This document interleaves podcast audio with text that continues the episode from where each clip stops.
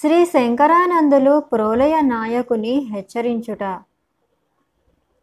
పిదప యతిచంద్రులు ప్రోలయ నాయకుని చూసి నాయన ఇక నీ ముందుటి ప్రయత్నమేమి? అని అడిగాను.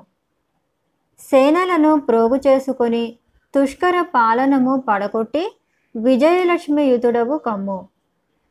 నీకు అంగబలము అర్ధబలము నీకు తోడుగా భగవంతుడు కలిగించుగాక అని ఆశీర్వదించి ధర్మదేవత నీచే పునఃప్రతిష్ట పొందునని నాకొక పెద్ద ఆశ కలుగుచున్నది. కనిపెట్టితివా? ఢిల్లీ సామ్రాట్ ముఖ్యాంశములు రెండు. రాజ్య విస్తృతి ఒకటి ముస్లాము మతి వ్యాప్తి ఒకటి. ఈ రెండింటిని సాధించుటకు వానికి పుణ్యము పాపము ధర్మము అధర్మము అను విచారమే లేదు. తన కోరిక సిద్ధింపనేటి దురంత కృత్యమునైనను చేయ చేయక జంకడు.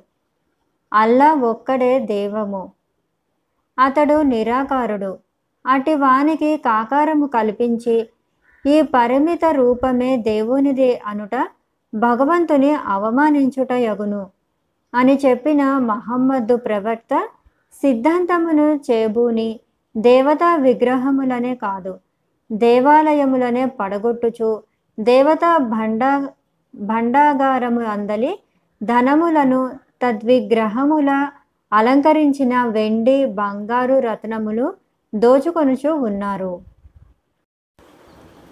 ప్రభువు ఇట్లుండిన తదనుచరులకు మహమ్మదీయులు ఇస్లాము మతముకే కాదు మరే మతమునకు అయినా హాని చేయనిది. చేయజాలనిదియునైనా వేద మతము పరమ సాత్వికమే అవుతుంది కదా. భరతఖండమున నిరంతర మతమును దేనిని కూడా కాలు మోపకుండగా జనమునంతయు ఒక్క త్రాట గట్టి వేచిన ఈ మతము దేశమున ఉండకుండగా ఉండుటకు వేదశాస్త్ర గ్రంథములన్నింటినో దగ్గమునచిరి. కంఠ పాఠముగా వేదశాస్త్రములను అధ్యయించి బోధాచరణ ప్రచారముల వ్యాప్తిని చేయుచున్న బ్రాహ్మణులు మిగిలి ఉన్నచో నీ దహనకాండ వలన ప్రయోజనము ఉండదని బ్రాహ్మణ జాతిని నిర్మూలింపబూనారు.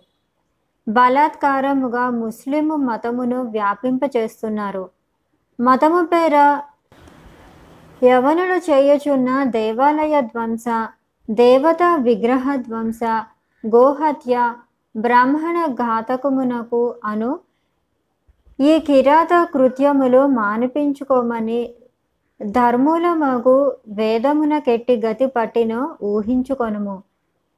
అప్పుడు మనము భారతీయుల మగుదము కాము.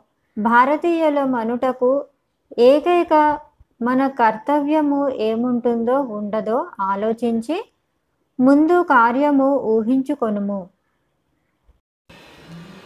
వేద వేదంగాది సకల విద్య పారంగతులైన ఈ మాధవ సాయనులు సరస్వతి భాండాగారములు.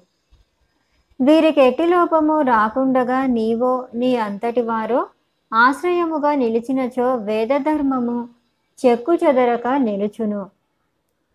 కొద్ది దినములలో వేదాంత విద్య కూడా నిమిత్త మాత్రముగా నన్ను ఒక గురువుగా భావించి నేర్చుకొని బయలుదేరగలరు.